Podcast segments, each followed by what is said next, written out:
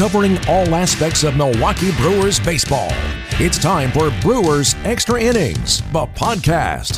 Here is your host, Matt Pauley. It is time for another edition of Brewers Extra Innings, the podcast powered by WTMJ Mobile. My name is Matt Pauley. Thanks so much for being tuned in. Have a full program coming up this week. Featured conversations with uh, Tony Bettack. If you are uh, in the Milwaukee area, you probably recognize that name from uh, WTMJ. He is uh, one of the news anchors and reporters for WTMJ, but also a big baseball guy. We just have a fun baseball conversation with Tony Bettack that's going to be coming up here in just a little while. And it is week two with Brad Ford from Brew Crew Ball as we go through uh, Double A and Triple A of the Brewers minor league system.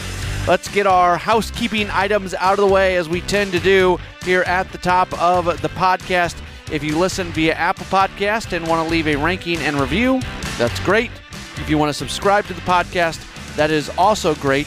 And sometimes you get little bonus items when you subscribe to the podcast. Like we do a player interview with uh, somebody on the Brewers Extra Innings post game show, or when we have the Brewers Weekly show, things like that. They just sort of pop into your uh, podcast app, whether uh, wherever you happen to listen to it. So subscribing is something that can be uh, beneficial to you, or you just continue to listen to it at WTMJ.com. That's awesome. And you stop by every once in a while, even not on Mondays, to see if anything has uh, popped in there. Follow me on Twitter. I generally make note of anything that uh, is there. Speaking of following me on Twitter, Love all the follows at Matt Pauley on air, M A T T P A U L E Y on air. If you want to reach out to me, that's generally the best place to do it. As uh, I, I, try to be good about getting back to people. I'm not always 100% at it. If I'm, I'm never. I don't think I ever intentionally ignore people unless they're just being very mean or mean spirited towards me. But for the most part, if you don't hear back from me, it's an oversight more than anything else. And uh, I appreciate everybody who wants to uh, talk Brewers with me on Twitter. It's a whole lot of fun. Uh, as mentioned on the podcast this week, Tony Bettack's going to be coming up in just a few minutes during our social media conversation, and Brad Ford later on. This has been kind of a weird last week for the Brewers when you really look at everything that's happened. You know, the Brewers were playing some not so great baseball. When we were talking last week, they were at a bit of a low point. They just lost two of three at home to the San Francisco Giants, and they were getting ready for a series against the Atlanta Braves, and the Braves are really good. And at some point during the course of the week, I don't remember exactly what day it was, David Stearns speaking to the media, the Brewers general manager, he essentially said that they're not committed to being buyers.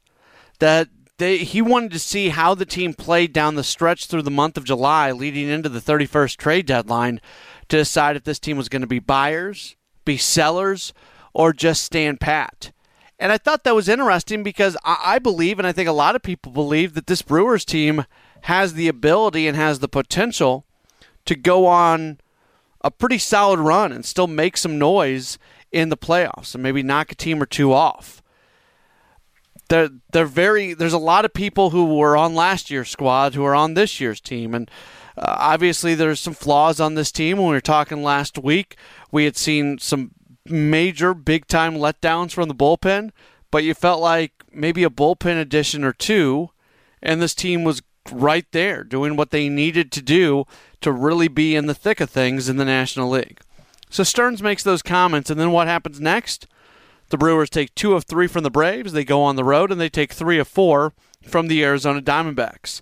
And it should be noted the bullpen, and I've been somewhat critical of the bullpen. I feel like that's the one area on the team that really needed upgrading, especially prior to uh, the the events of Sunday, which we'll get to here in just a moment.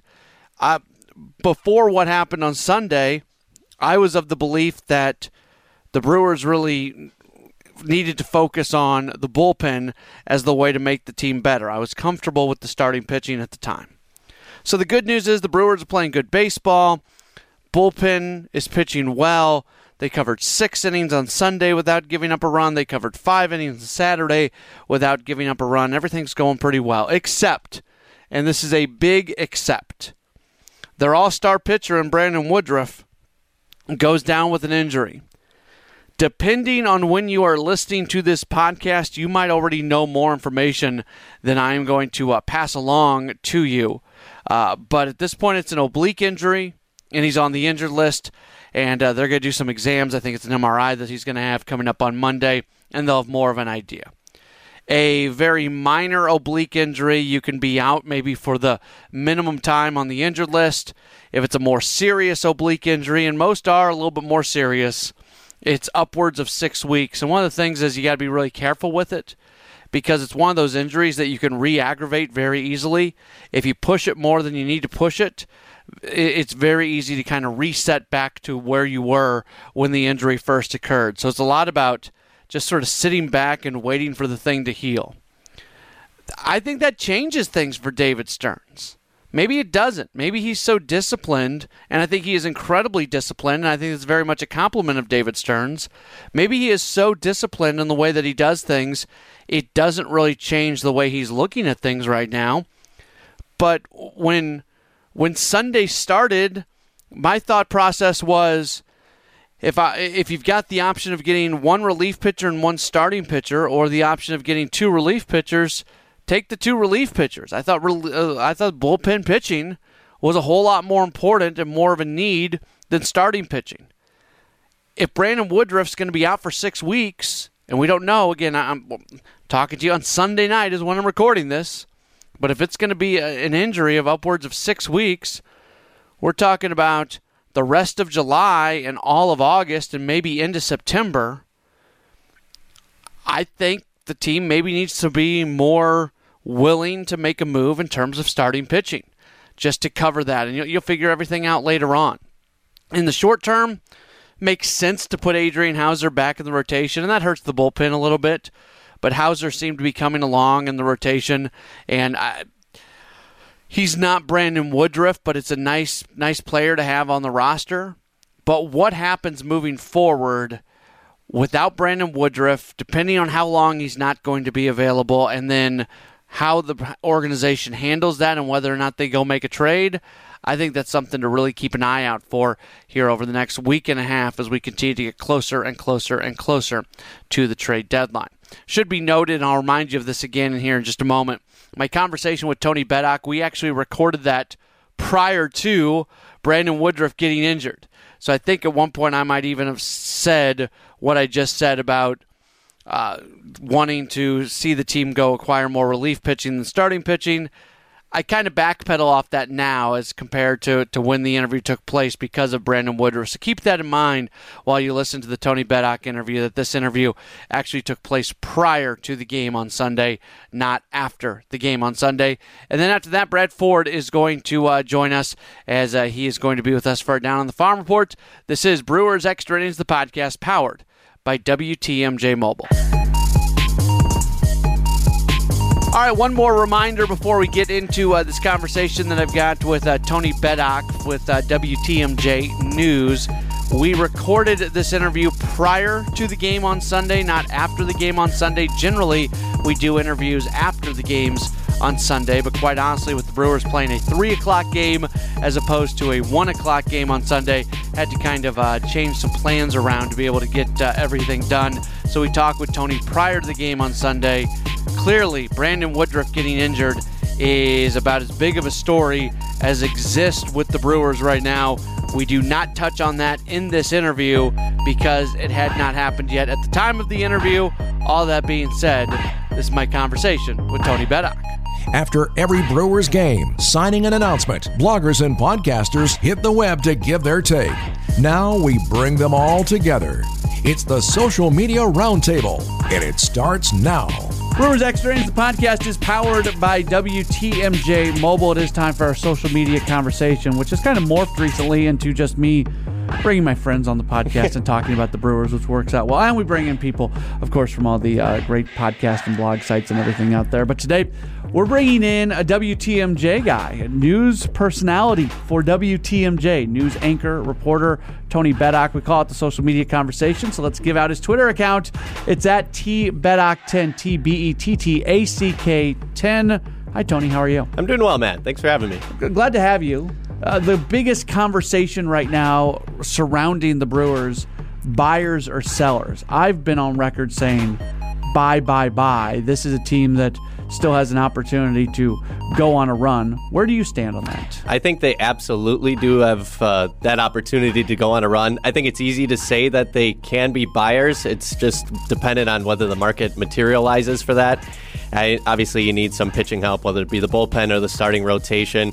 Um, is in terms of just the standpoint, buyers or sellers, I think absolutely you have to be buyers. I think they're proving it. I mean, a little bit of a slow start in that San Francisco series coming after the All Star break, but they're putting together a nice uh, home series against the Atlanta Braves. They're doing well on the road in Arizona this weekend, and you've got a big stretch coming up. And obviously, that July 31st deadline is kind of taking on a unique twist, uh, being the only trade deadline this year. But I guess to answer your question, I, I fully see this team as a buying team. I was just talking about this. Uh, I just ramped up a Brewers warm up. We're recording this uh, prior to the Sunday late afternoon game and the finale between the Brewers and the Diamondbacks. I really believe that Brewers fans need to be rooting against the teams that are just kind of sticking around in the playoff race. And, you know, the teams that are like four and a half to six games out of a wild card spot the Pirates, the Rockies, the Padres, the Mets, and the Reds. Because you can be a buyer, but if there's not sellers, it doesn't matter if you're a buyer. So some of these teams that are just kind of sticking around, it'd be nice if they really fell off before the deadline. And some of those teams have those intriguing players they could really look at up and down the roster and think, oh, that'd be a good piece for a team that's looking to make this stretch uh, postseason run. And uh, one that comes to mind immediately, you look at San Francisco and Madison Bumgarner, Will Smith. But San Francisco, as you mentioned, a team that's just kind of hanging around. I'm not sure. I think they're only a couple games back out of the wild card. They're in that middle uh, mix fighting for those spots. But you, you hit the nail on the head where you've got these teams that are you look at the record, you say, well, you're maybe not too far out where you can still make a push, maybe hold on to these assets. And if you are a Brewers fan, that's where you want those teams to kind of fall off in these next couple of weeks before you make that move. I think the San Francisco situation is a very interesting and unique one because you have Bruce Bochy, yep. who's in his final year there.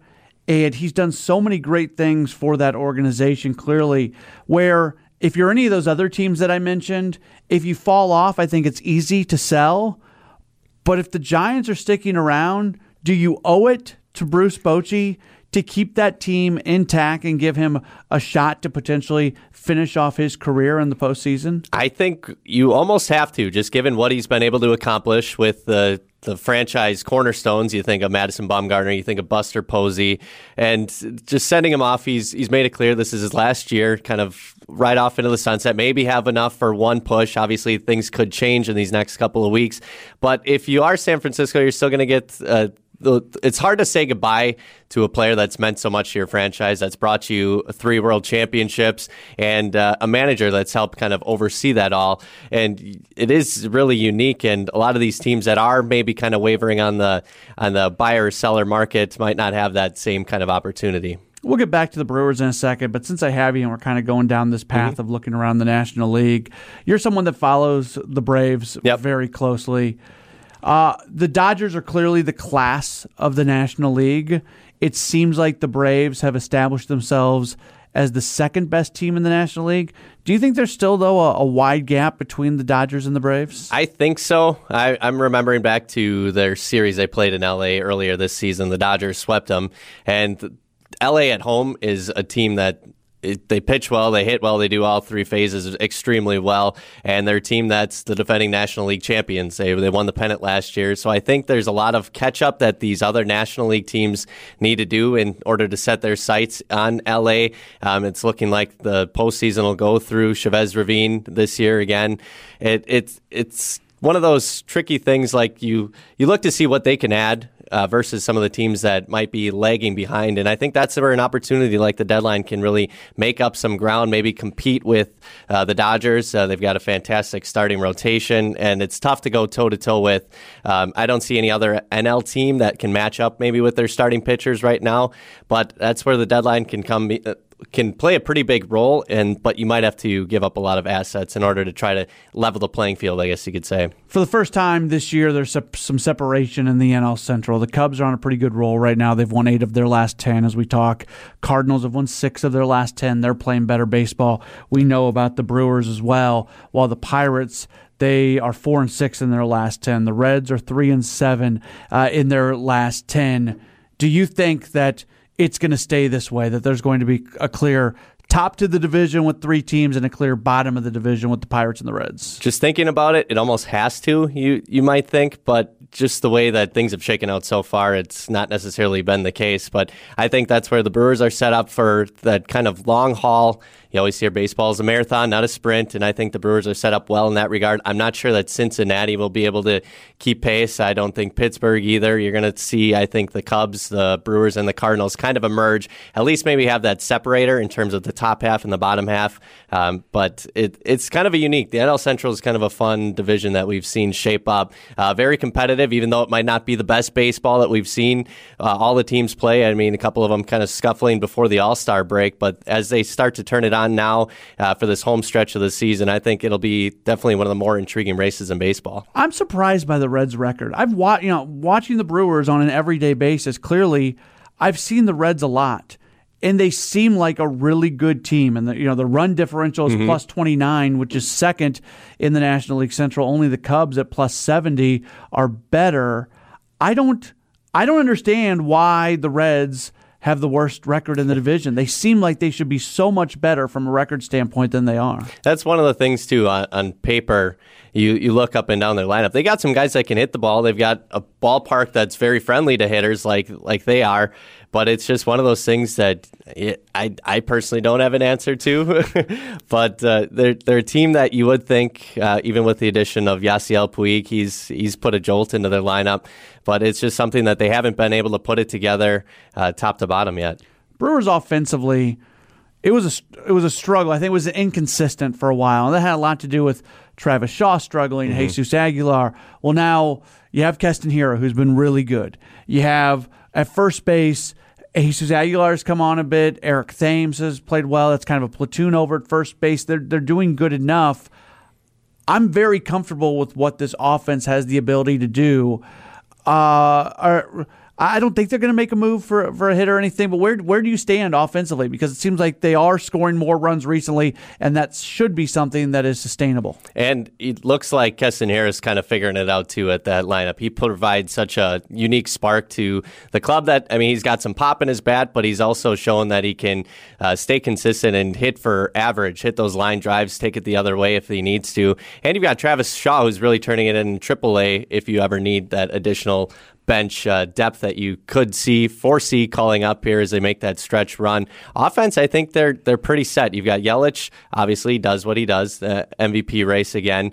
You've got Moustakas, who's really doing well. Uh, Grandal's providing some protection there in the middle of the order. Overall, I th- I think their offense should be set should be capable to produce runs when they need it in the postseason or for this stretch run. It's just whether or not the pitching will hold up. You've seen some flashes, some good starts out of the rotation. The bullpen's had some question marks here and there. Again, it's that consistency issue that you mentioned, but overall, I think they're pretty, they're set up in a very formidable way. It's just you haven't quite seen the same results as you have uh, the last year's magical run. I'll finish you off with this topic, and you mentioned Keston Hiura and Travis Shaw, and I think of everything that plays out moving forward. That's maybe the thing I'm most interested in is Shaw's killing it at AAA. Mm-hmm. He can't keep doing that and stay down there. At some point in time, the issue is going to be forced where he has to be brought up.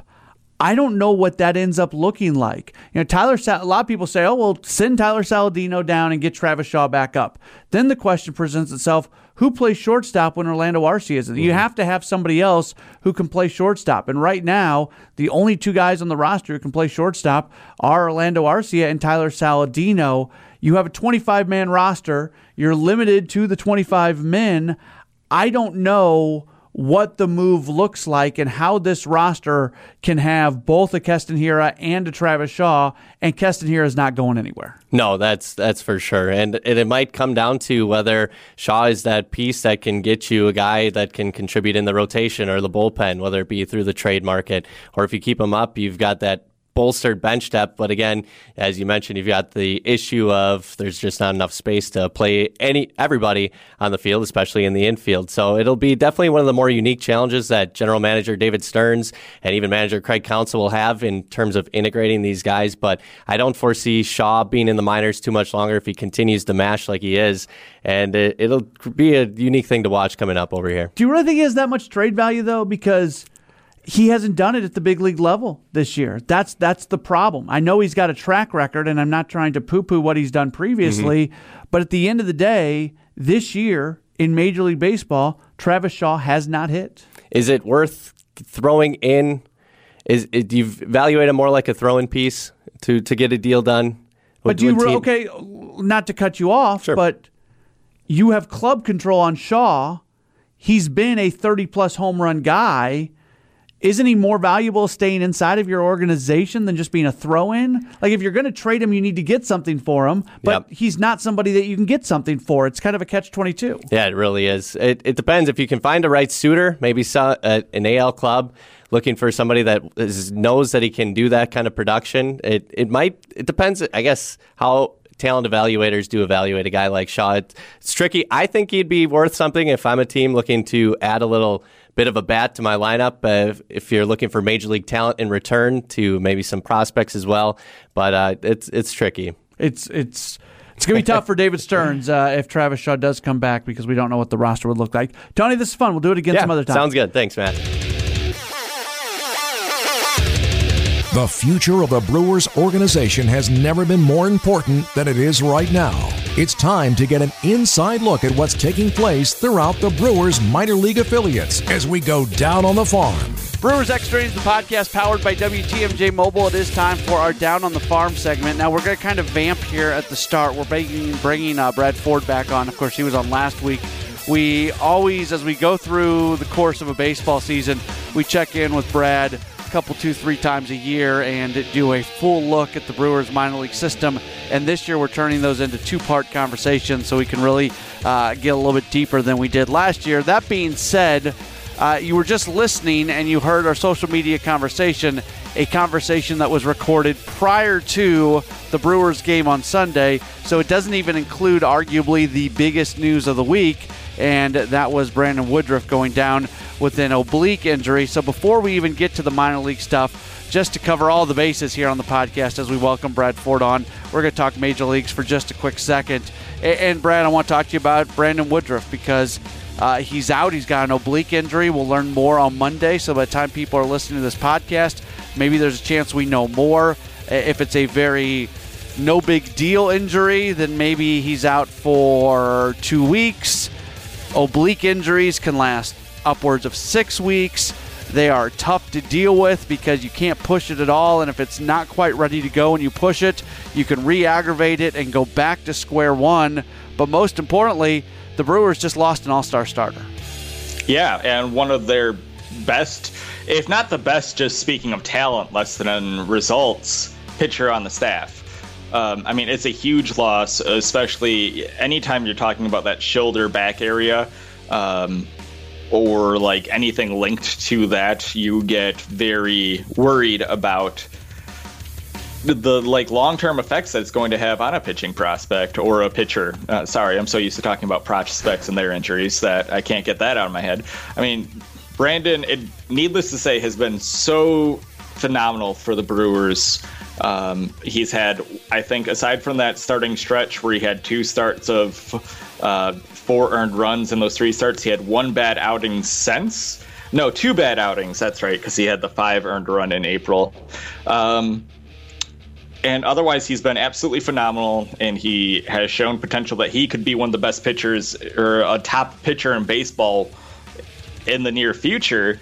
So to lose him to injury in a time when you're trying to decide if your team is truly playoff compatible is just really scary news for, as a fan we're talking at 9:21 on Sunday night, four hours ago.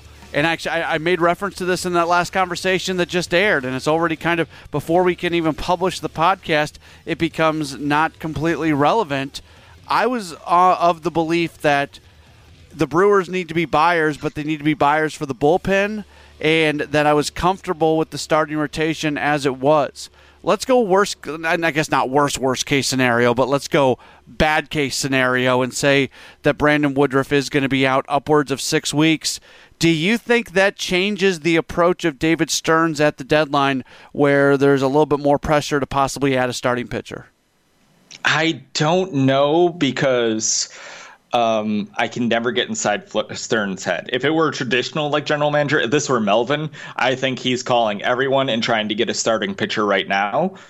But I think Stearns is the type of guy who really wants to go by his plan, and whatever the plan that was mocked up going in was let's you know get one of these uh, few pitchers. And I agree with you that it was probably very relief heavy in the plan, and they could have moved forward with their starting pitchers at now that Gio's healthy.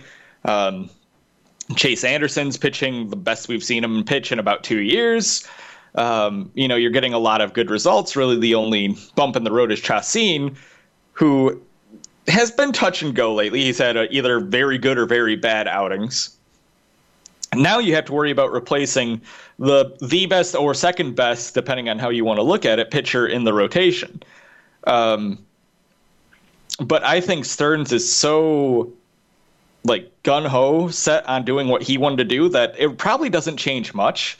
I think a pitcher was probably in the uh, starting pitcher was probably in the plan anyway because um, I think you make the bullpen stronger by acquiring a starting pitcher. So I think that kind of helped the reliever perspective. So I'm not sure that this really changes anything. Uh, I mean, based on all the rumors we've heard of, they've kept an eye on every starting pitcher available, which is the one thing you can expect. Is if someone is supposedly available, the Brewers are going to be checking in on them. Um, but yeah, I don't think this is going to really impact him too much on what he wants to do going forward. All right, let's jump into uh, last week, and it's in the archives if you want to go find it. Last week we focused on uh, a little bit about the Rocky Mountain uh, vibes, and then also the Wisconsin Timber Rattlers and the Carolina Mudcats. We're going to talk about the Biloxi Shuckers and the San Antonio Missions in our conversation this week. So as we start with Double A Biloxi, it's hard to start anywhere but Corey Ray, who. Um, we've seen him play a little bit here recently, which is uh he's he's been injured. Good to see him get things going just a little bit. What where are you at right now with Corey Ray? Um, I think this is going to end up being a throwaway season. Uh, okay. He's missed the last couple of games, which makes me think that um, he probably had another flare up of that finger injury that was bothering him in AAA. Mm-hmm. Um, the finger injury made it very difficult for him to swing a bat, led to poor results. I think that, and I think he was a little overmatched. But um, you know, he in his rehab games, he looked really good. You should look really good when you're a player of his caliber, yeah. and you're versing or going against rookie talent. Um, and then you know he came out of Biloxi, looked really strong, uh, had a few good performances. You know, uh, a couple multi-hit games, uh, got together a short hit streak uh, then cooled off quite a bit.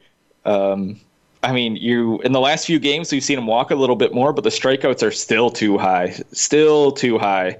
Um, that worries me. I know it worries a lot of other Brewer fans as well. Um, but I, I think it's going to be a throwaway season, which isn't the worst thing at age 24. I know where he's a first round prospect who was drafted in 2016, and he's been developing slowly, and yada, yada, yada, yada. But 24 isn't that old for a prospect, um, especially one who was drafted only a couple years ago and only has this is his third full professional season.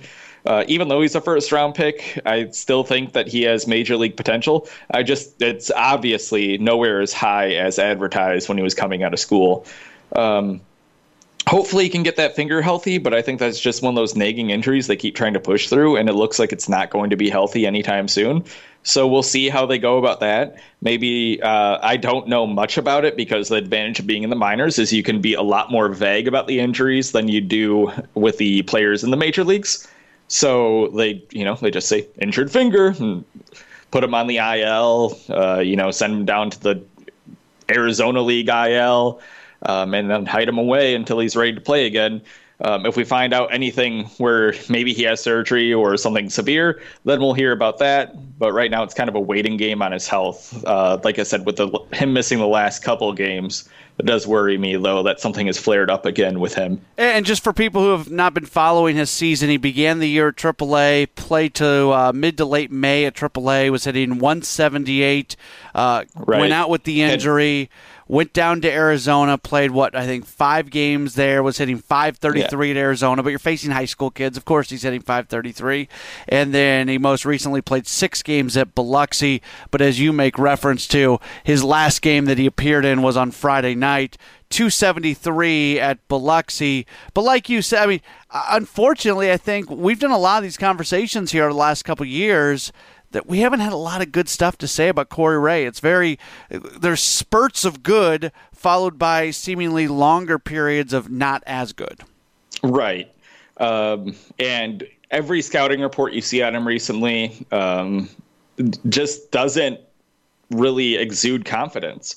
Now, things can always just click in a player. We know he still has the talent that he had coming out of Louisville a high contact, high power, high speed type of player. But right now, he's looking like maybe a fourth outfielder. Um, I think he like has a lot of Keon Broxton in him, where he can play really good defense. He doesn't have the instincts I think that Keon had, but he has the speed to really make up for anything. Uh, he can be a speed threat and start a couple times, but. Uh, I think you're looking at more of a fourth outfield profile now, and definitely not a superstar starter like we've imagined in the past. And let's stop for a second and let's say, and that's okay. Like, does it stink sometimes that you draft somebody in the first round and they don't meet, reach their complete potential? Sure, you always want to hit on every single guy, but of all the sports, the the baseball draft is the biggest crapshoot, and it's okay if a guy just turns into a solid major league player and doesn't turn into a superstar. Right. And I mean, there's other ways to get value out of the MLB draft, which we've seen the Brewers, you know, do mightily. They also, out of that same draft, got Lucas Erceg, who we'll talk about in a little bit, Mario Feliciano, who's doing very well, uh, Corbin Burnes, Zach Brown, Peyton Henry. You know, some of their best prospects are on that list, and they have a lot of potential to uh, get a lot of value out of that draft, even if it wasn't out of the very first round. And I get it's a high pick. I get you want success because it's a high pick. But like I mean, we see long spurts between number one overalls having any major league impact.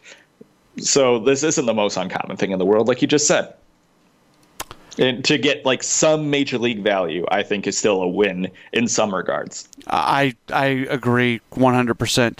Uh, Jake Gatewood has been a little bit banged up through a lot of the year, but he's been able to play a bit more. His numbers aren't there. Again, we're looking at these guys from a kind of from a prospect perspective, and uh, Gatewood is he's only hitting 178 at this point. There's so much excitement about this guy, but here, unfortunately, it's another guy that we're talking about who uh, is not doing what you want him to do quite yet. Yeah, and I'm always a little bit easier or easy going in terms of evaluations on guys coming off of uh, major surgeries. So you know, return to the season kind of late due to the ACL uh, tear that he had last year. Uh, finally gets going, you know, mid to late this year, like uh, mid to late May. Um, he's been putting together a nice little stretch recently, but he just gets hot, makes good contact, and then goes back to offers with three strikeouts. Uh, the strikeouts are very, you know, cause for concern. He has 18 over his last 10 games, only won a single game without a strikeout. Um, it does seem like he's gotten to the point where he's pushing very hard because you know he wants to come back strong. He wants to make a good impression from a season that was going very well last season, uh, getting interrupted. I mean, he had a bad first month last season, but then you look at everything after that, and he was doing very well. Uh, he gets that ACL injury rather early. And then, you know, he comes back, he wants to pick right off, and you can see he's pressing at the plate. You can see that he's struggling and trying to make more happen. Um, so you just kind of hope that he gets patient, realizes that the talent's there, and stops trying to push. I think it's very similar to Travis Shaw, just for different reasons. Uh, Travis Shaw came out of the gate struggling and then pushed to try to get himself out of that struggling area and back into a high performance level, Jake Gatewood wanted to prove that the injury had no effect on him when it's hard to say. I mean, it, ACL injuries have very detrimental effects on players, especially players who generate a lot of power and use their legs to do that. So, I mean, hopefully with time he gets better and he can end the season strong. Um, I'm going, like I said, I'm going easier on his evaluation, but it's really hard. Like you look at these high strikeout profiles and you know they're so volatile. They can work. They have worked in the major leagues before, but they have so much volatility to them and like they just tend to not find a lot of success. So it ends up being like a very negative grade, grade for Jake Gatewood and someone I think is not going to be appearing on top 30 lists uh, for a while, and deservedly so because his performance hasn't been at the level that you've come to expect based on his recent progress that he's shown over the last couple seasons. Patrick Leonard is somebody, he's a veteran guy, and it, almost feels like he's miscast at double A, that maybe he should actually be a triple A player. But he continues to perform. His numbers are, are pretty solid. He's a 309 hitter. How do you evaluate him? I, maybe you disagree with me, but it just feels like he should be doing what he's doing, if that makes sense. Yeah, and I he should be doing what he's doing. I view this as more of a Biloxi was one of the areas in the farm system that didn't have a lot of prospects to go to it. Uh, because of where everyone is in their own developmental phases. So their options are either sign a guy who can play a few positions or hold back a prospect they feel can make take a more advanced step. So they signed Patrick Leonard as a minor league free agent. He has three years of AAA experience. Uh, didn't do exceptionally well there. Didn't do well enough to for his last team to let him go and let him sign with another team. Um, so then the Brewers sign him, pay him, and he just gets to be a body at Double A that can keep the team competitive and hopefully, you know, help the players down there get good experience with winning but I don't do, like in those situations where they come in. Not only are you a minor league free agent, but you get knocked down a, a, level or two from where you were. It's to me always a sign that the team views them as nothing more than organizational depth. They just think that they're someone who can play the position because they need someone to play that position. Go out there and fill that role, um, and your check will be ready for you once they're on payday. Trey Supak is, as we jump over to pitchers, man, he's on a roll right now. His most recent outing, uh, seven innings, unless he pitched today, I'm not 100% sure, to be honest with you. But uh, uh, okay, seven innings, gave up just one hit. Time before, seven innings, one run on two hits. Time before, six innings, one run on six hits. Over that span, he's at nine, six, 18 strikeouts and two walks. I mean, these are these are ridiculous numbers right now from him. Yeah, and he has two uh, almost no hitters. Yeah. Uh, that seven inning game was actually a double header, so it ended up marking as a complete game. And he went six and two third no hit, then gave up a hit right before he gets the out, uh, and did that earlier in the season, I believe, against Tennessee as well. Um, so he's had two near no hitters, as near as you can get uh, this season already. Um, phenomenal stuff from him. You know, he's limiting his base runners very well. Opponent average well under 200 at 189, walks at 21 over 117 innings. Uh, no one's getting on base against him. You would like to see higher strikeout numbers. You've seen them in the past from him. Uh, he's always been like a lower strikeout guy, but even 85 over 117 is a little low compared to what he's been able to accomplish in the past. And you would like to see him be a little bit more uh, successful in that regard. But he's a great control pitcher, knows how to induce bad contact. Um, I know there's been concerns in the past because he does have a larger frame. He's a really big guy, and anyone who uh, has seen him maybe during spring training on the mound sees that not only is he massive, he's six foot five, but he's also a little stout at 240. Um, so there tends to be concern because pitchers of that size tend to have some health issues. Um, so there's a little belief out there that he might end up in a relief role. Um, I think he has their ability. He can be a starter um, on the mound when he's starting, uh, sits around 92, 93, peaking at 95. Uh, his changeup's been working really well for him. He can mix in a curveball and a slider every now and then. Uh, don't love him as much, but the big thing for him is really he's limiting uh, his fly ball tendencies, which in Miller Park I think is something that's always a little worrisome. It's always a little because balls can carry so well. You don't find fly ball pitchers having that much success in that realm. So him being able to get more strikeouts is a big deal, but then also generating more ground balls, and he is getting a little bit more success in that area, which is a big thing you want to see for him because it's going to really determine how much he has success at the major league level. Um, I see a lot of guys calling for him to replace Woodruff.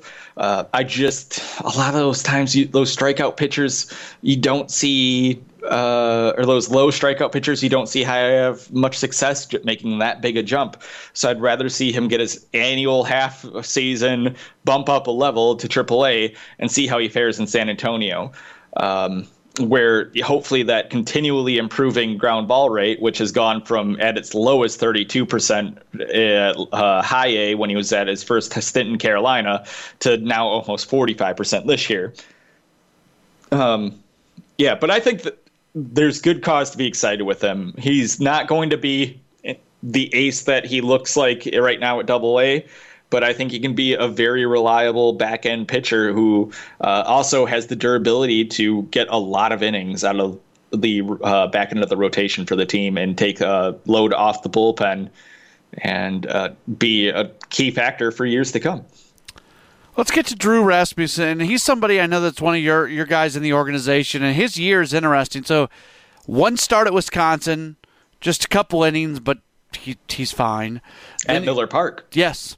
Uh, then goes to uh, Carolina, four games, 1.59 ERA.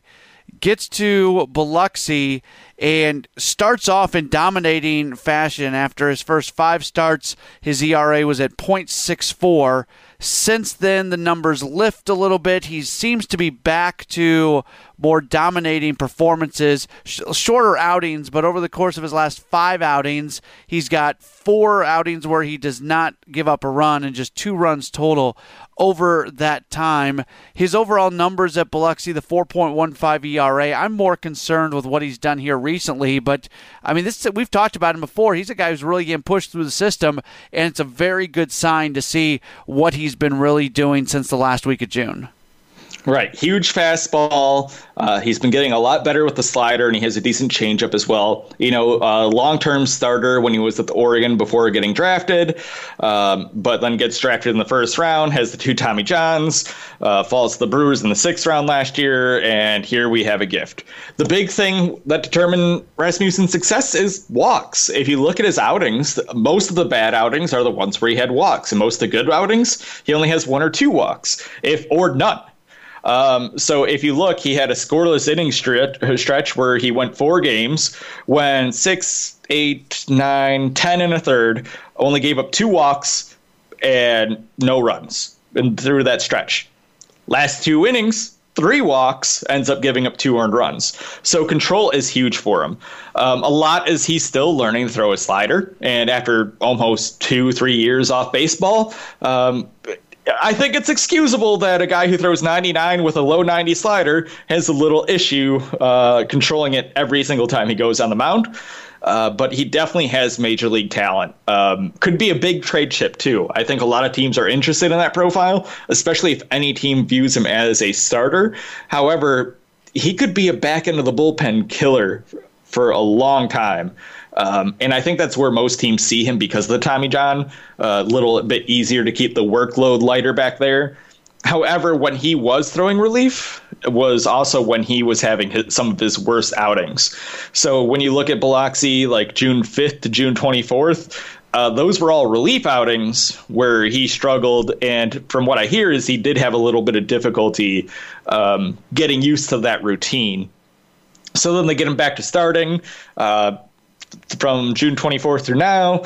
Uh, he has a little bit more success. We'll see if they can't transition him more into that bullpen role and get him more in the mindset, warming up quickly, getting in the game.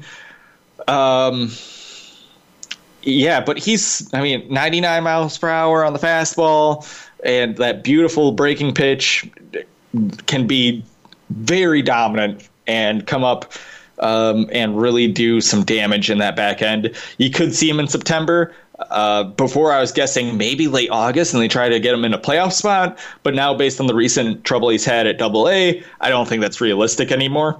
Uh, but I think he next year he's going to be a big factor in the bullpen for the Brewers.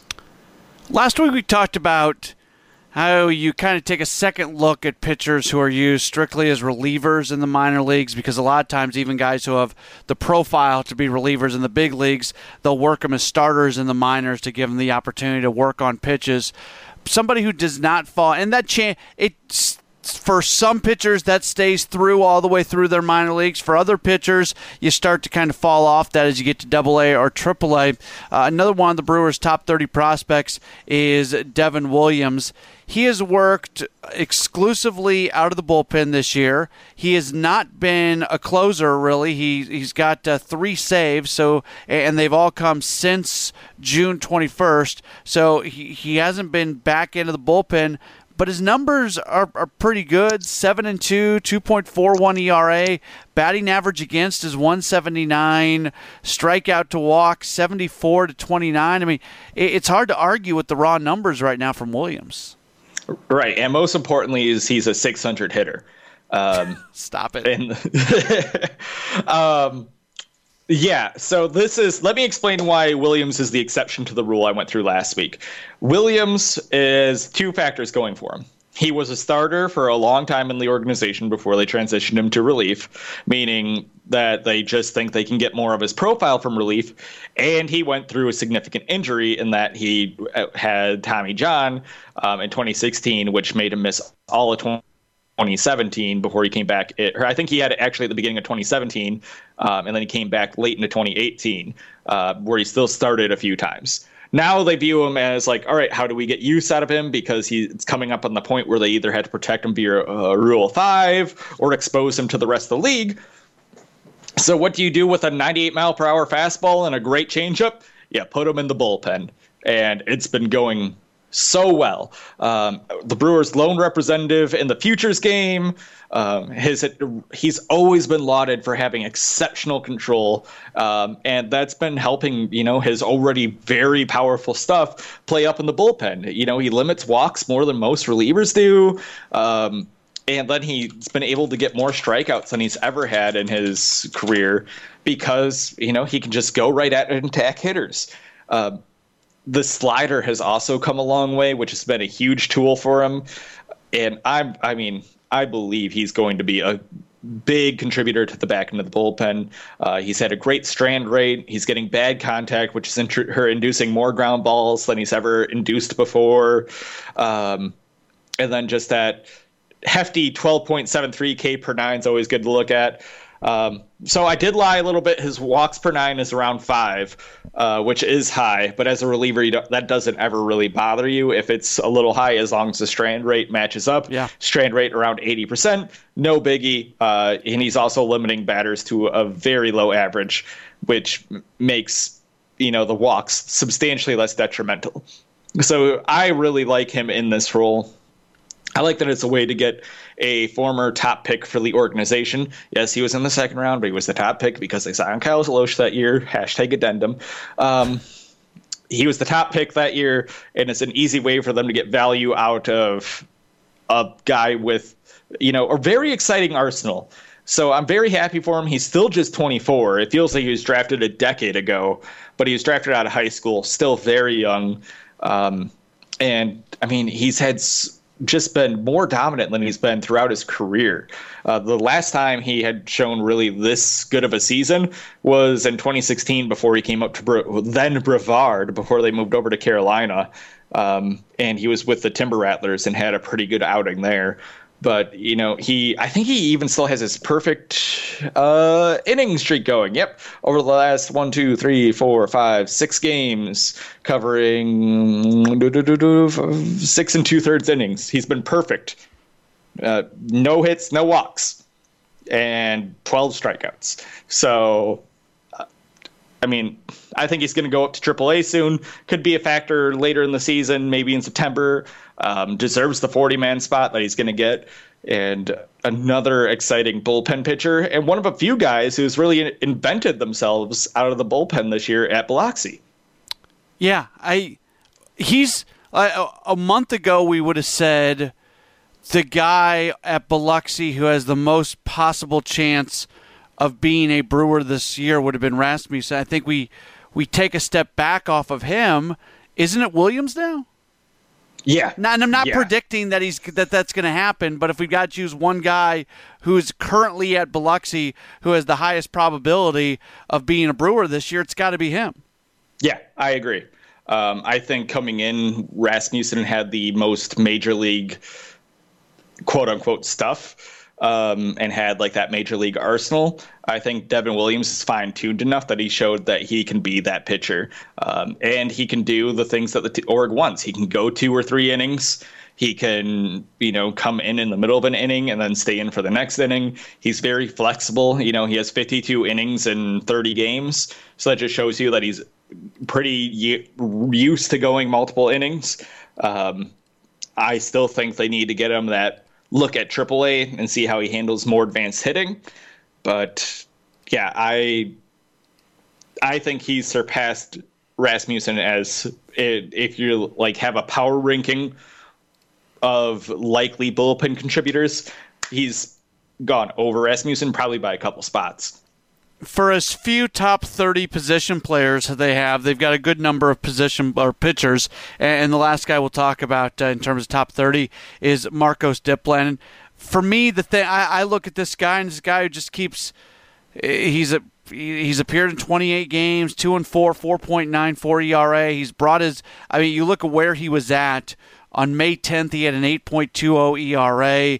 He's clearly improved since then. That's the story on him, right? That he. Well, what's the difference uh, in that? Look at the inning counts. Moving from being a uh, moving from being a starter early on is the point you're making. Yep, he yep. moved from starting to relief. He got the walks down. Is getting high numbers of strikeouts. Um, and it's a place where I feel he can be more successful in a place where I mentioned to a few people, based on his control issues, I think he should have been the whole time. Um, I'm happy they tried him where they did, but he's just always been so wild, just like uncontrollable. And as a starter, when you look at his splits, that really reflects. And then you give him a little leeway knowing that. So he's a 3.86 ERA in his 20, 35 innings in relief. But it did take him a little while to adjust. He had like three or four bad games and since settled down into a really, really nice role. But in those 35 innings, he has 25 walks. Pretty wild, not unheard of for a reliever.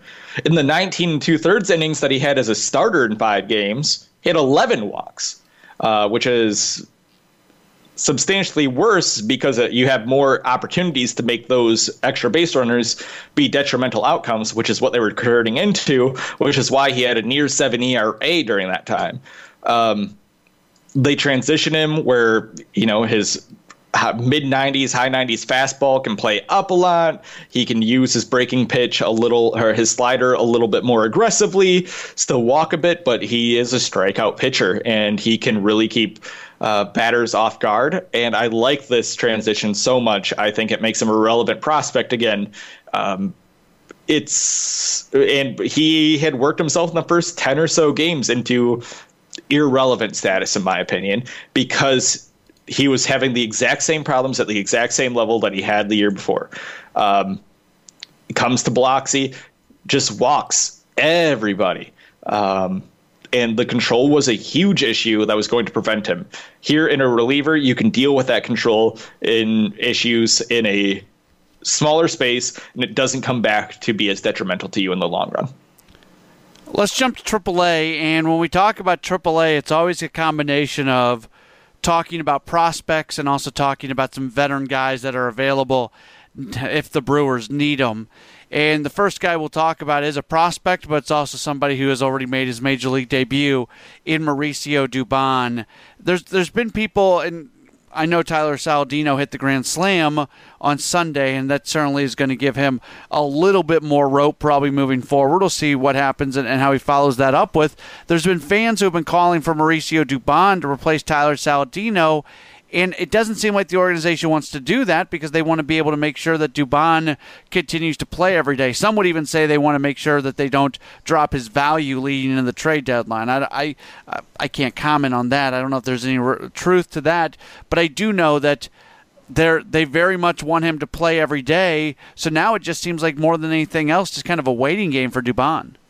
Right to me, it's either Arcia plays himself out of starting every day. If Arcia plays his way out of starting every day, Dubon's the next one up. Saladino's just there because they needed a right hand bat, but they needed a guy to give Arcia a day off every now and then. That's why Saladino was the next one. Perez wasn't getting the job done, neither is Saladino. Um, so that's why he was selected to be a utility player who plays shortstop. Um, if you wanted a guy to start every day, you play Dubon.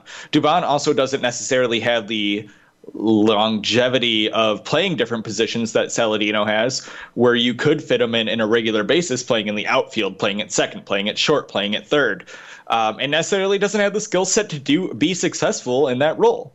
Um, I think he has the tools to be successful in the infield, and I think part of that is he has great speed and range at short stop. He doesn't have the arm that uh, Orlando Arcia does. He doesn't have the natural ability that Orlando Arcia does. I've seen some people say they have uh, equivalent defense. No, that is not true. Uh, Orlando Arcia has instinctually some of the best defense in the game, uh, even if we haven't seen it as much as we normally do this season. But he is one of the top three or four shortstop defenders just in terms of natural ability in baseball right now. Dubon is not that but he is projected to be a better offensive player um, with adequate defense that can get the job done.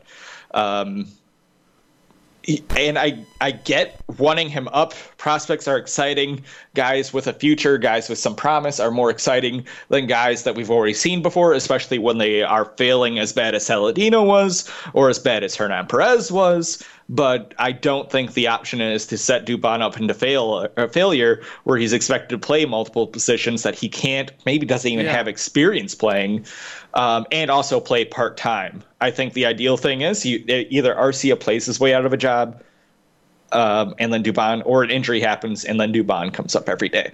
Um, and I think that's the right thing to do. And I think the org's smart for doing that. If you want to do even a timeshare with Dubon and Arcia at shortstop, I think that's fine. But the issue is then you need to find someone to back up those other spots. Who's that going to be? And why not just have one player who can do, fill those two roles rather than having to expand your bench for almost assuredly risking your bullpen depth, which has been one of the biggest negative factors of late for the team. Look, it's just the nature of the conversation about AAA that we get into the big leagues a little bit because everything's all kind of connected.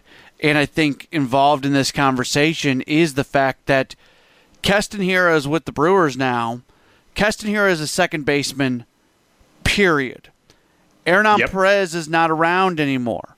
Tyler Saladino can go play in the outfield, as you just alluded to. Travis Shaw is not there anymore. So Travis Shaw was a guy who could play third, second, and first. Hernan Perez is a guy who can play anywhere. Tyler Saladino is a guy who can go play in the outfield. The way Craig Counsell likes to manage, the way you manage in the National League, really the way baseball is becoming more and more positionless. Anytime you have a player on the 25 man roster who can only play one position, it hamstrings you a little bit and it makes it that much more important that you have other guys who can play more positions. And with Hernan Perez going away and Travis Shaw going away, and Keston Hiura coming up, and even Tyler Saladino, because Saladino is not, he can't play as many positions as Hernan Perez. Uh, the Brewers have lost a little bit in terms of flexibility, and then that comes back to impact how you view Mauricio Dubon because you're not just going to throw him out in the outfield just because he's going to take that roster spot. So there's a lot going on there. Absolutely.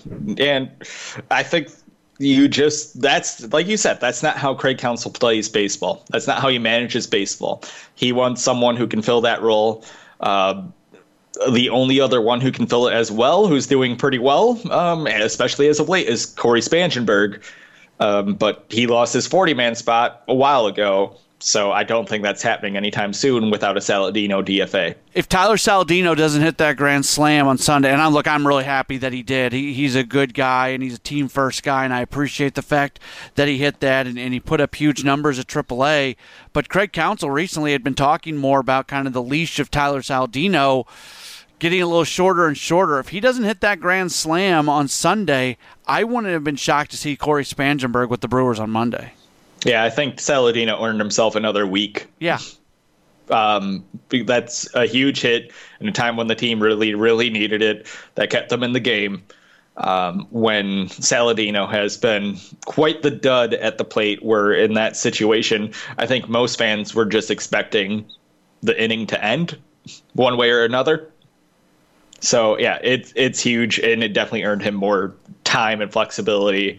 Um, and if it wasn't Monday, it'd be midweek. I agree with you, but though it was going to be an inevitability. Lucas Erceg is hitting 205. Reason to be concerned?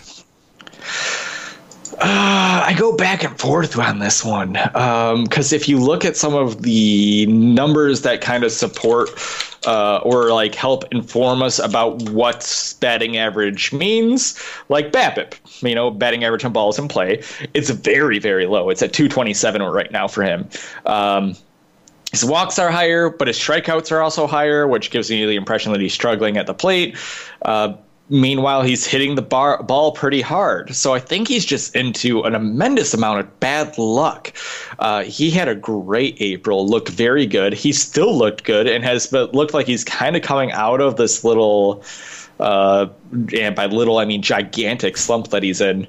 Um, I, so what his average was i'm sorry i'm looking at his daily right now and it was at 197 on july 13th and he's raised it to 205 just in the past five or so games.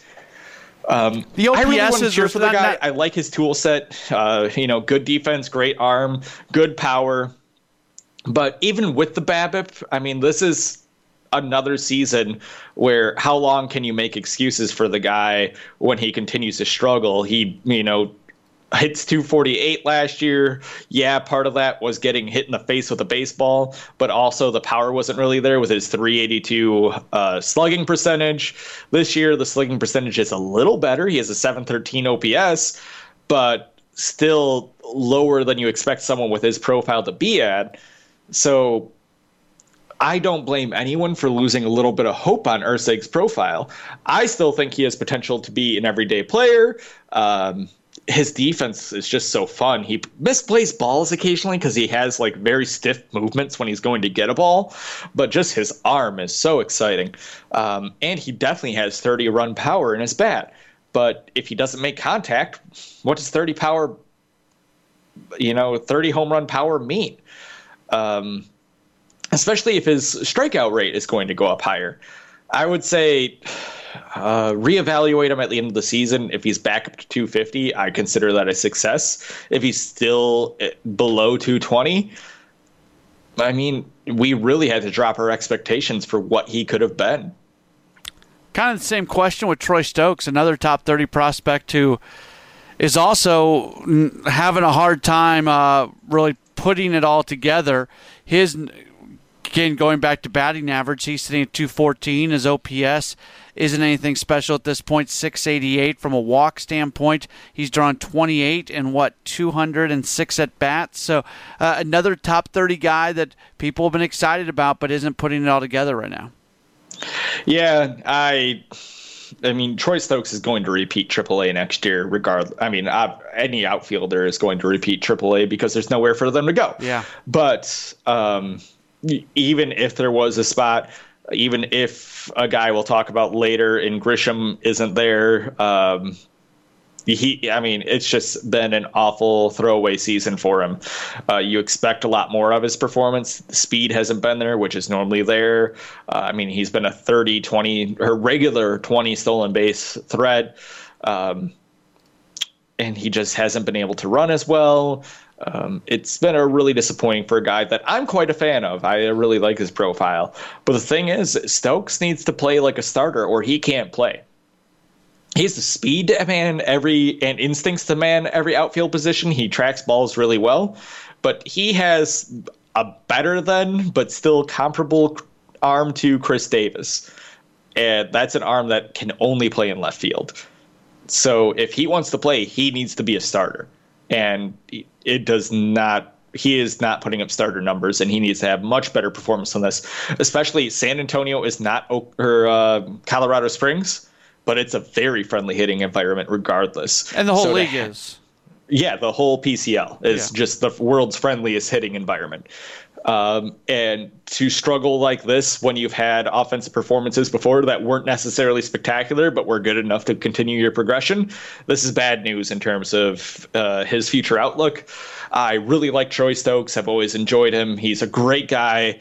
Um, and I think he does have a bat that can do a lot of good for a major league team um, and just the skill set with his speed um, and power combination is something that's very good. And I think he could even potentially win a Gold Glove in left field just because he can track everything down, um, even without the arm to gun ho- runners down at home plate.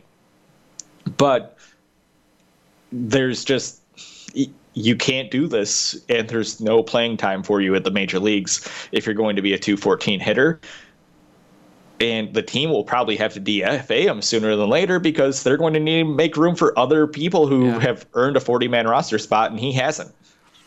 these are always interesting conversations because at times we get to guys who have a, a fair amount of time in the big leagues, and that's certainly the case with Jacob Nottingham. Brewers fans very familiar with him. When the Brewers need a third catcher, it's Nottingham they go to. What do we say? He is who he is at this point, right? I mean, there's not a whole lot more to say about him, and, and until he's given probably an opportunity to be an everyday guy at the major leagues, we're really not going to get an idea of what he can do at the big leagues. I don't know if that opportunity is going to come with the Brewers or not, and uh, the the system is so loaded with catchers behind him too. It's just it- it's not a great situation from a personal standpoint for Jacob Nottingham right now. At this point, I think he's a great backup catcher. Um, has improved his defense substantially from where he was.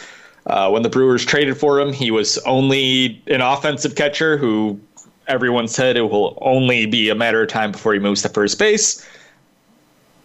Now, uh, I think he's a solid backup catcher. He can frame all right. Um, he's a much better receiver than he used to be.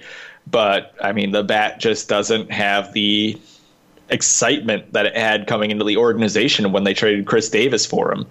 Um, every now and then you'll see sparks, and even recently he wasn't doing performing too badly.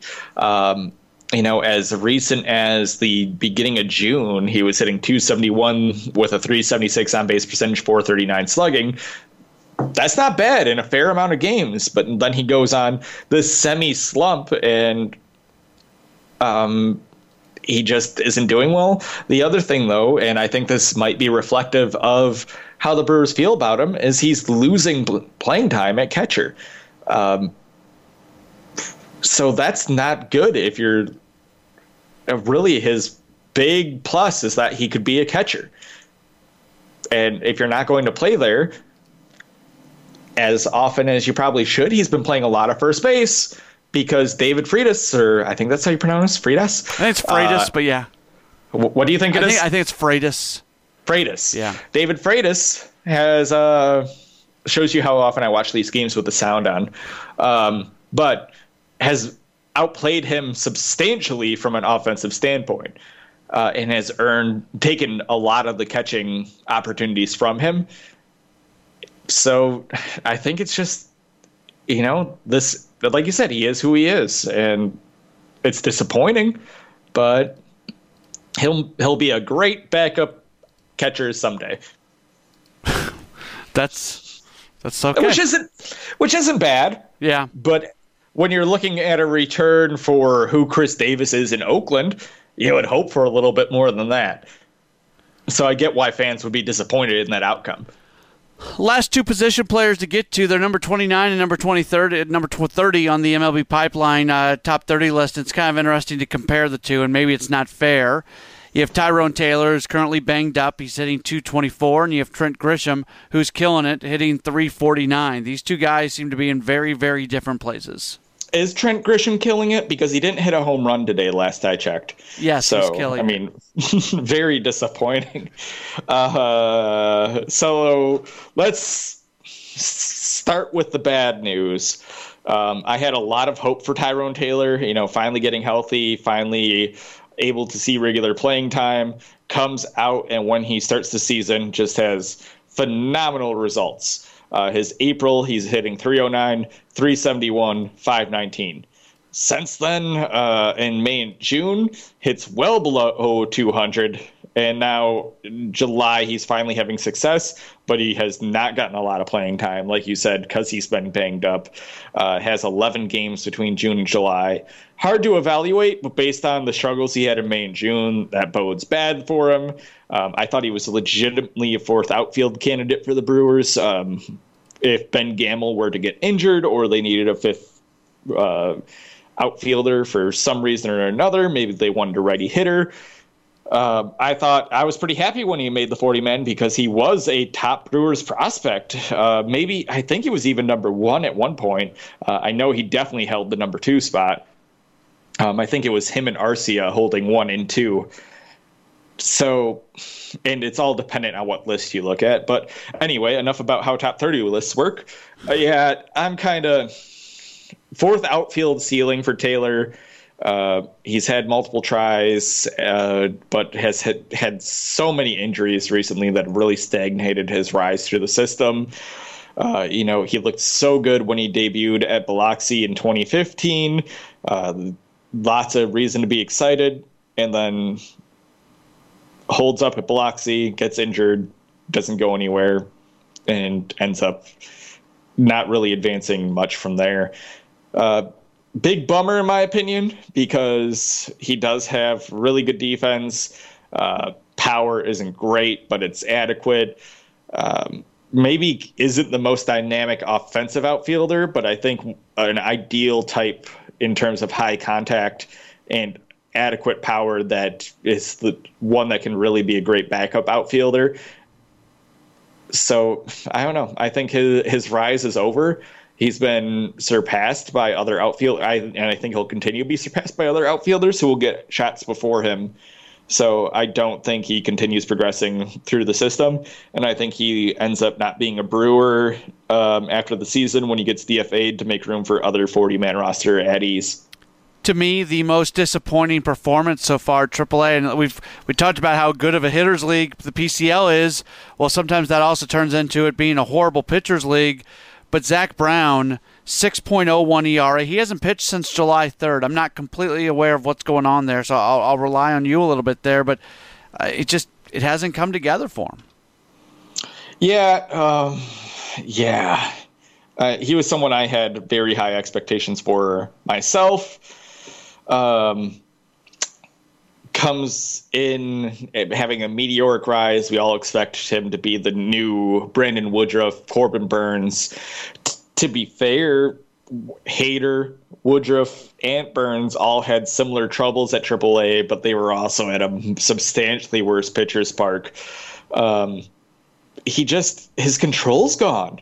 He's always been such a good control pitcher, and now he has more walks that he's thrown in his 82 innings this year than he had in his uh, 127 innings last year. And the 125 innings, uh, or uh, no, sorry, that's the same year. I'm just reading the box score wrong. Uh, the 36 he had in his 110 innings the year before. So the control just isn't there. Um, I watch him and he's struggling to locate his pitches, which is where all the issue is coming from. Um, players are hitting him around. It's the highest average of his career in over in instances where he's pitched more than even 30 innings. Um, so I'm not really sure if there's an injury there. My understanding is he was getting a break, kind of with the All Star break worked in, um, but we haven't seen him since. Uh, I I think we'll see him soon. I think they're just taking the time because they had an off a couple off days to work with to try to work with him and get that control right because his delivery's off and that's causing control issues and that's causing him to have a lot of problems this year where he's getting hit up in situations where he's never been hit up before. I don't think this year is necessarily representative of him. I think we should still be excited about him as a prospect. He still has, you know, very historically very good control. I think this is an anomaly. Um, and I think it's at least with the analytics and tools that the Brewers have at their disposal, I think it's something that the team will be able to fix one way or another. Yeah, and I hope I don't say sound like I'm giving a, anybody who listens to my post game show, and as we've talked about people like Corbin Burnes and so forth, I'm the one who's always preaching to people that value, or excuse me, uh, developing pitchers is a process, and there's a lot of kind of starting and stopping and things like that. And that's just the way things are. So, in no way, shape, or form am I sitting here saying because it's a disappointing year that he's not still going to become a very good major league pitcher. But I do like everything that you just alluded to. There are reasons to be concerned with what's going on with him this year. Yeah. Um, and it's 100% hinging on that control. He needs to fix it or he's not going to go anywhere. I think he will. I think the team has shown that they're very good at helping pitchers fix their delivery and their command. Um, even when Derek Johnson wasn't helping them, when you're looking at more of a pitching organization philosophy and what they've been able to do to help develop prospects in the minors the past few years. I know a lot of people feel that without Derek Johnson, you can't develop pitchers anymore. No, I think the team is very good at that, and I think they'll be able to pinpoint what is causing his issues with his control. A non-top 30 guy, but a guy that that's interesting is Luke Barker, 2.63 ERA. He's got a he's got a fun story as well. Is this somebody who's going to pitch in the big leagues? Uh, I think he has the chance to. You know, signs from indie ball, fights his way onto the team uh, in 2017 uh, and has climbed up pretty aggressively ever since. You know, starts the year in Biloxi, makes his way up to her AAA, and has had a great time at AAA ever since. Uh, I think he has the stuff to do it. His power fastball is his high 90s fastball is a lot of fun to watch, and he can get a bunch of strikeouts just with that alone.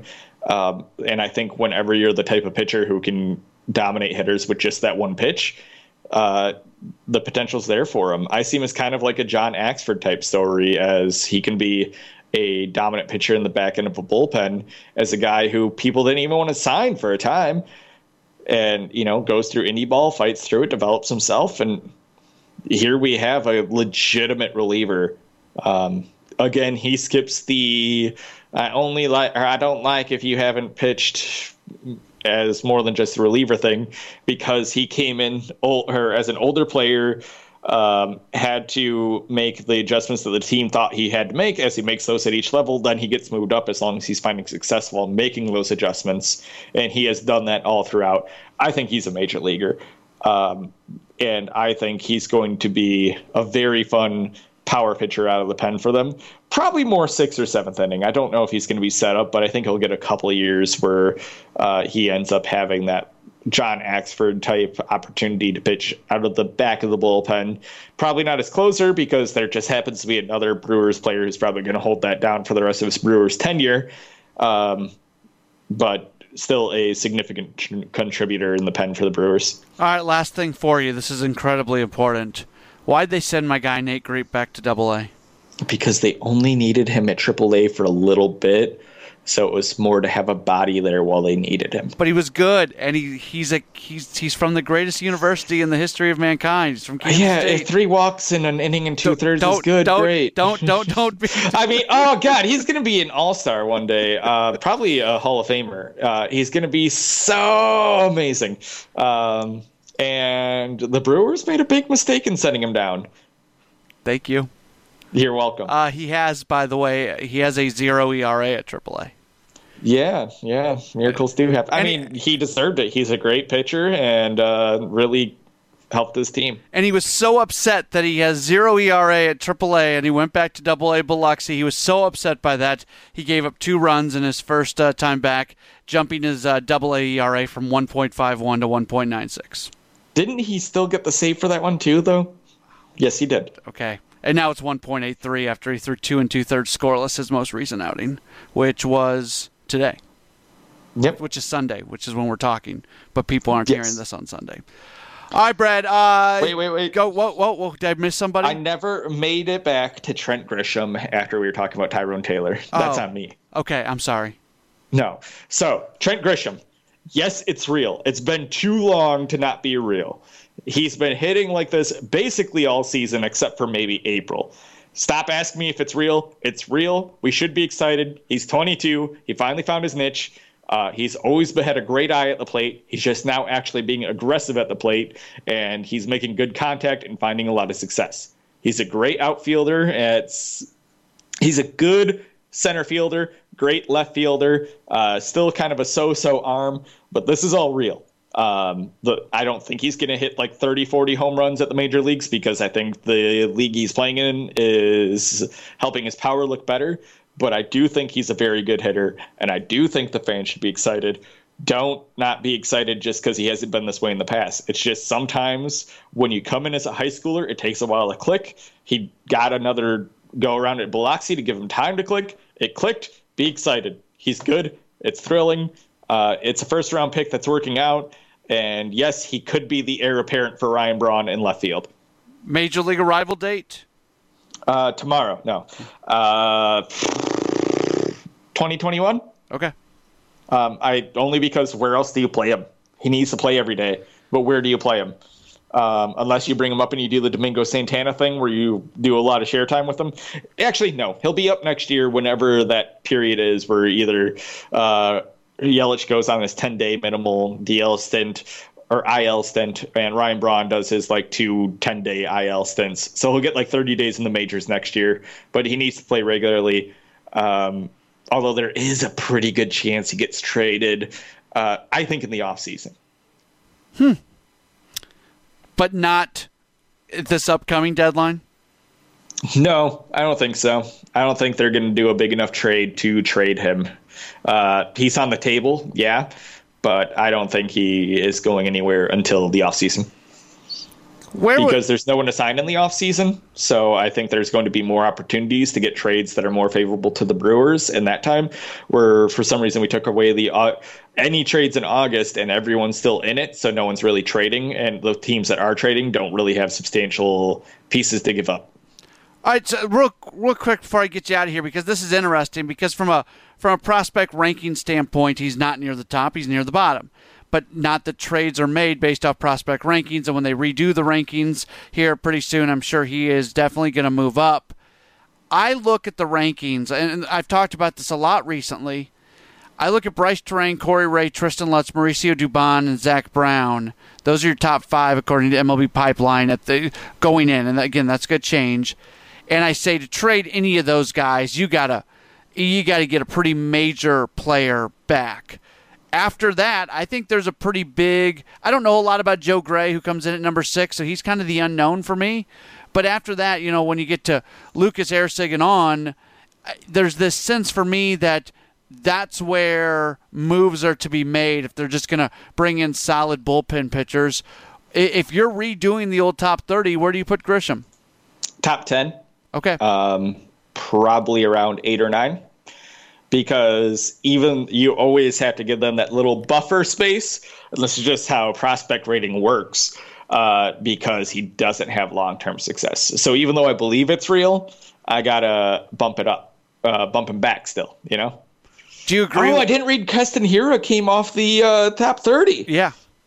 Oh God, man, I gotta fix some things. So Brice Turang is your number one prospect in the organization. Yeah. Um, and I do actually disagree with you in terms of uh, where you get return for your top four or five prospects because I just don't think the farm is as good as it used to be. So I think your two to five are actually players who um, you can trade for mid-level guys uh, like you know your Gio Gonzalez's so last year, your uh, Mike Moustakas get well, rentals and not Mike Moustakas this year. Mike Moustakas last year was only he was beneficial to the team, but he wasn't like a superb upgrade that or like a super it's not something we're going to go back through time and talk about. Aside from that, he played for us this year. Um, so I don't really think that anyone besides Turang is enough to get a sub- uh, substantial return anyway. So maybe Dubon just because he's knocking on the door. All right, fair. So you you put the line between Turang and Ray, where I put the line between Brown and Gray. Yeah. Okay, fair enough. Uh, take me through uh, where folks can follow you and what you've got going on over at Brew Crew Ball. All right, go follow me at Brew Crew Blue on Twitter. You'll love it, I'm sure. Um, don't because block I them. only t- tweet the greatest stuff, and I don't talk politics. Okay. So, uh, and then on a Brew Crew Ball, uh, brewcrewball.com is where you can find all my great articles, you know, daily updates on the minors, uh, weekly kind of run throughs on what they do statistically. And then every now and then we try to either get an interview or a look at why a minor league player is having success, talk to them, get it straight from their mouth or um, you know talk to someone who's maybe had an interesting journey through the mi- minors but we try to tell their story get you excited about prospects that we're excited about um, maybe off the top 30 names you don't know yet but should know like Dylan File i think is definitely one of those he's pitching for double a um, and he's one that Kyle actually did a piece for. So I share the minor league workload occasionally. Um, it's always great stuff over there. You know, I'm always happy to talk minors too. So, you know, leave something in the comments. I read the comments when I can, um, and I'll try to talk to you or hit me up on Twitter.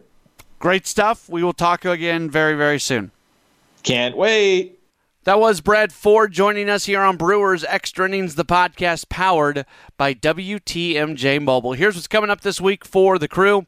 They've got a three game series at home against the Reds Monday, Tuesday, Wednesday. Monday and Tuesday, 7 first pitch. And then on Wednesday, it's an afternoon game at 110.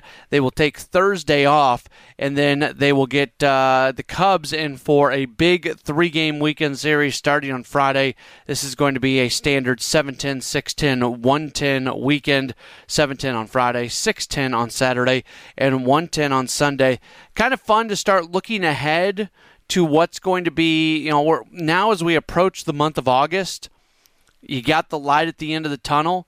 And the way the Brewers use the bullpen and what the Brewers did yesterday, not yesterday, last year, in terms of relief pitching and everything, uh, it's notable. You know, last year they had all those off days. They had every off day, uh, every Thursday as an off day during the month of September, and that really helped them do some things.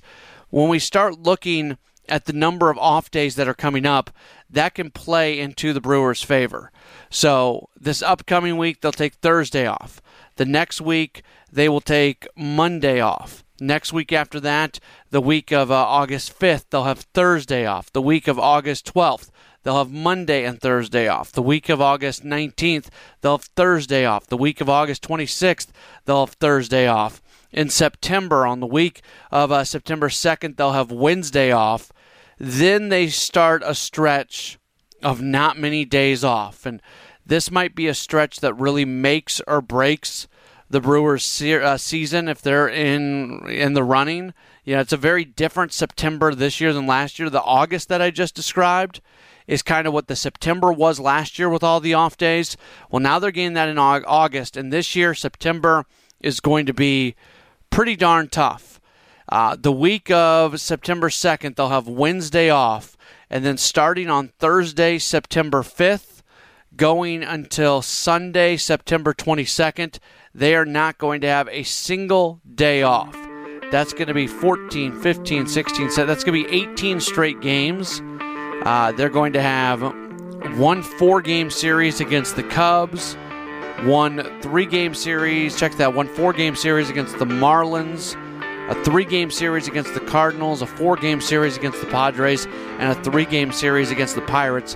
When they get done with that, they're going to then go into the final week of the season, which is going to be six games on the road. They are going to get an off day after that on that Monday, the 23rd in September, but then they go into six road games. So September is going to be tough. And September's not that far away. I get that we're talking in July and there's an entire month, but when you start kind of breaking down what's ahead of this team as they go down the home stretch, we are not that far off from the month of September, which is going to be an absolute gauntlet for the Brewers to go through. Not so much because of the teams they play, although there are they're playing some tough teams in there.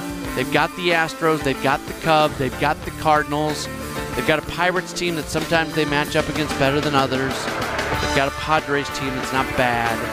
Uh, but it's just all the games that they play in September, and I think that's worth just kind of keeping in the back of your mind about what's going to be coming up moving forward.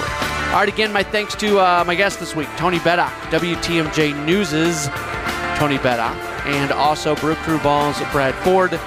We look forward to talking to you next week for another edition of Brewers Extra Innings, the podcast powered by WTMJ. Thanks for listening to Brewers Extra Innings, the podcast. Matt will be back next week with another episode. For all the latest Brewers news, keep listening to the home of the Brewers.